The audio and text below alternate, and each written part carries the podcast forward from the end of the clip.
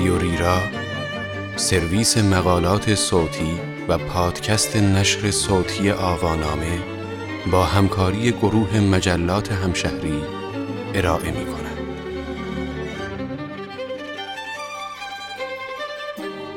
هولمز بدلی این عنوان یادداشتی است به قلم سید آریا قریشی که در شماره 124 مجله همشهری 24 در دی 1999 منتشر شده است. من مریم پاکزاد هستم. انولا هولمز جایی از فیلم انولا هولمز شخصیت اصلی با بازی میلی بابی براون در بحران گرفتار شده است. به نظر می رسد اینجا آخر خط است. پیشتر بر آگاهی او از هنر رزمی جوجیتسو اشاره شده است اما این بار او به شدت دچار آسیب شده و به نظر نمی رسد توان مقابله با رقیب را داشته باشد. در همین لحظه او خاطره ای از مادرش یودوریا با بازی هلنا بونهام کارتر را به یاد می آورد. جایی که یودوریا از او می خواهد نترسد و به یاد انولا می آورد که تنها نیست. انولا روحیه می گیرد و نه تنها بر رقیب غلبه می کند بلکه این کار را با استفاده از حرکت کرکسکرو انجام می دهد. حرکتی رزمی که انولا در طول فیلم دو بار در اجرای آن ناتوان نشان داده و اصلا به این اشاره شده که او هیچگاه نتوانسته توان انجام این حرکت را به دست بیاورد. آنچه شنیدید اصاره انولا هولمز را نشان می دهد. فیلمی به شدت مبتنی بر کلیشه ها که ادای متفاوت بودن در می آورد.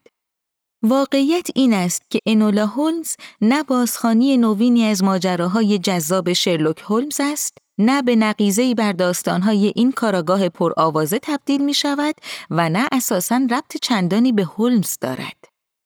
نام انولا هولمز می توانست کتی اسمیت، مارگارت شریدان یا میلی بابی براون باشد. به جای شرلوک هولمز هم می‌شد هر نام دیگری روی برادر شخصیت اصلی گذاشت. راستش را بخواهید چیز چندانی عوض نمی‌شد. مثال پیش رو البته مقداری اقراقامیز است. اما فرض کنید در پدرخوانده نام مایکل کورلئونه را عوض کرده و او را شرلوک هولمز بخوانیم. آیا همین کافی است تا بتوانیم پدرخوانده را خانش نوینی از ماجرای شرلوک هولمز در نظر بگیریم؟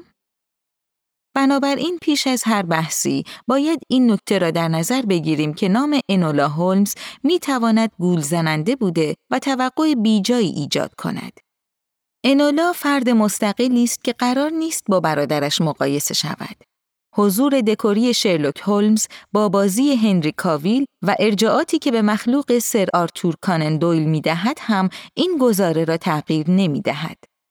طبعا این میزان تغییر در الگو و منبع الهام اولیه به خودی خود و اگر انتظار تماشای نسخه دیگری از کاراگاه مشهور خیابان بیکر را نداشته باشیم نه نقطه قوت است و نه نقطه ضعف.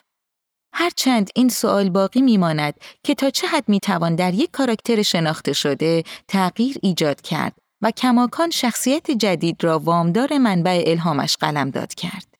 مهم این است که تغییرات بنیادین صورت گرفته تا چه حد توانستند به ساخت فضا و شخصیتی منحصر به فرد و جذاب کمک کنند. این همان نقطه است که مقایسه شرلوک هولمز در داستانهای کانن دویل با شخصیت اصلی انولا هولمز می تواند راهگشا باشد.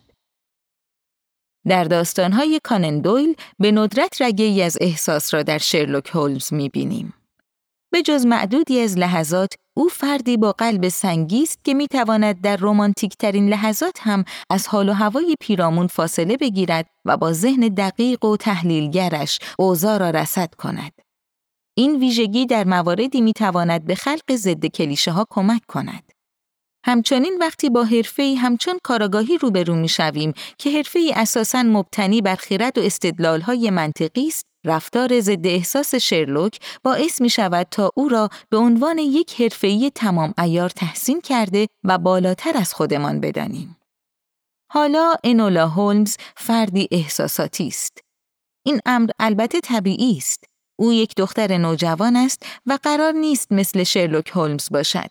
اما نکته این است که شکل ایجاد یک رابطه عاطفی در این فیلم درست منطبق با کلیشه است که بارها در فیلم های عاشقانه سینمای آمریکا تکرار شدند.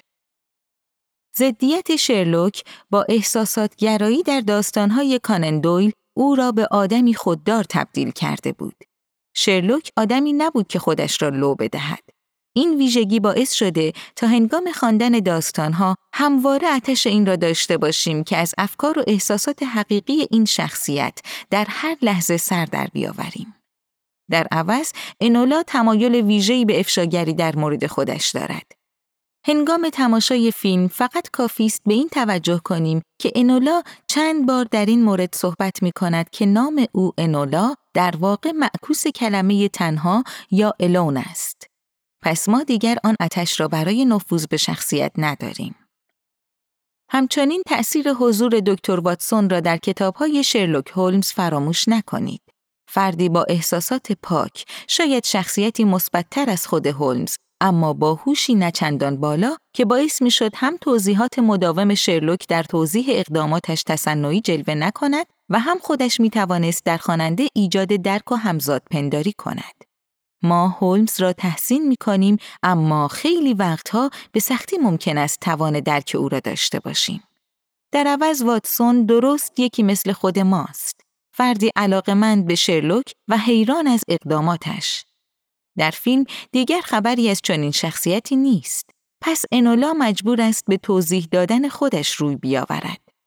تمهید خالقان این داستان و شخصیت اینکه انولا دائما رو به دوربین صحبت کند در نگاه اول ایده هوشمندانه به نظر می رسد. هم می توان با آن پوز مدرنیستی داد و سبک روایی کار را از سبک کلاسیک داستانهای شرلوک هولمز متمایز کرد و هم ارتباط سمیمانه تری را میان مخاطب و انولا به وجود آورد. اما این اطوار مدرنیستی در دل فیلمی قرار دارد که پر از کلیشه هاست. در ضمن همانطور که اشاره شد این تمهید با اشاره های آشکار به آنچه انولا هولمز در آن لحظه فکر یا احساس می کند دارد لغمه جویده شده را در دهان تماشاگر قرار می دهد. می توان به یک تفاوت عمده دیگر هم اشاره کرد. شرلوک هولمز چند بار نشان می دهد که از زیر و بم سیاست آگاه است. همچنین تعدادی از پرونده هایی که به او ارجا شد، پرونده هایی به شدت سیاسی و مرتبط با بالاترین سطوح سیاست اروپا در آن دوران بودند. با این وجود او هرگز به طور مستقیم وارد سیاست نشد. شرلوک با هر پرونده‌ای به عنوان یک کاراگاه روبرو می‌شد و نه یک سیاستمدار. آنچه برای شرلوک هیجان انگیز بود، ذات دست و پنجه نرم کردن با معماها بود. ضمن اینکه او با حل کردن این پرونده ها عملا داشت روی کردی محافظ کارانه و در راستای حفظ وضع موجود را در پیش می گرفت. او چند بار به چهره های سران سیاسی اروپا کمک کرد تا از بروز رسوایی های جدی جلوگیری کند. در مورد انولا هولمز ماجرا متفاوت است. او به واسطه های مادرش با سیاست آشنا شده و درست خلاف برادرش در داستانهای کانن دویل به سمت تغییر وضعیت دنیا می رود. این تغییر نه تنها در ذات خود ایرادی ندارد بلکه روی کاغذ تمهیدی هوشمندانه برای ایجاد یک چرخش ایدولوژیک در دنیای محافظ کارانه هولمز به شمار می رود. اما از این ایده کنجکاوی برانگیز به درستی استفاده نشده است. در واقع ماجرا شبیه همان کلاقی شده که می‌خواست از راه رفتن کپک تقلید کند. از منظر سیاسی فیلم عملا هیچ چیز به جز شعارهای البته درست اما بارها تکرار شده و غیر خلاقانهی در مورد حقوق زنان در راه تغییر دنیا مطرح نمی کند. در واقع انولا هولمز فیلمی نیست که بتواند چیزی به داشته های فکری مخاطب اضافه کند. ما صرفاً پوسته ای از مباحث مربوط به حقوق زنان را می‌بینیم بدون آنکه به عمق آن نفوذ کنیم. از سوی دیگر معماهای پیش روی انولا هم فاقد نبوغ و خلاقیتی هستند که حتی در پرونده های معمولی تر شرلوک هولمز از ذهن کانن دویل تراوش می کرد.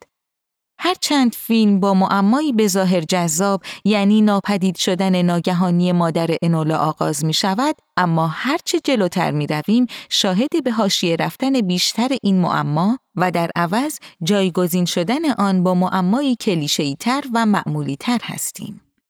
در نیمه دوم فیلم هم عملا مباحث ایدئولوژیک پررنگتر می شوند و این به معنی به حاشیه رفتن جنبه معمایی اثر است. ما در واقع با یک اثر معمایی روبرو هستیم که چندان هم معمایی نیست. بنابراین فیلم نه در مسیر تغییر جهان شرلوک هولمز چندان موفق عمل می کند و نه موفق به خلق معماهای جذاب و در حقیقت پیچیده ای می شود.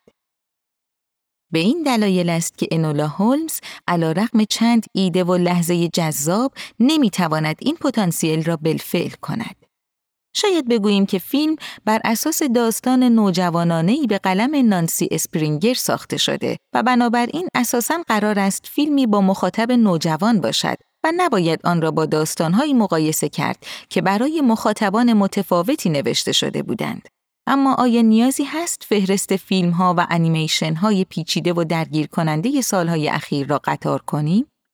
سینمای سالهای اخیر پر از آثاری است که هم با مخاطبان کودک و نوجوان ارتباط خوبی برقرار کردند و هم دل مخاطبان بزرگسال را بردند.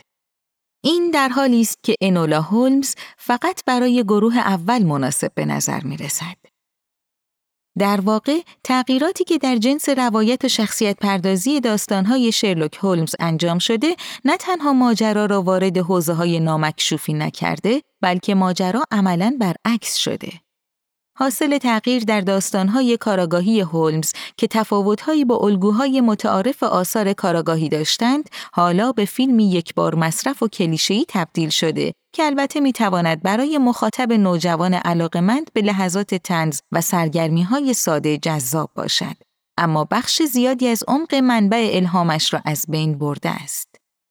فیلم عملا از فرصت ایجاد تقابل میان انولا و شخصیت‌های آشنای داستان‌های شرلوک هولمز استفاده نمی کند. درست همان چیزی که می توانست فیلم را به اقتباسی مدرن و دیدنی از دنیای شرلوک تبدیل کند. حضور شرلوک در فیلم دکوری است. او عملا نه کمک چندانی به انولا می کند و نه منجر به ایجاد موانعی بر سر راه او می شود. همین طور است کاراگاه لستراد که حضوری حاشیه‌ای در فیلم دارد. از میان شخصیت های اصلی دنیای کلاسیک شرلوک هولمز تنها مایکرافت است که نقشی کلیدی در فیلم ایفا می کند که او هم اساساً ربط چندانی به مایکرافت مخلوق کانن دویل ندارد و به جایش می‌شد هر کاراکتر دیگری را با هر اسم دیگری قرار داد.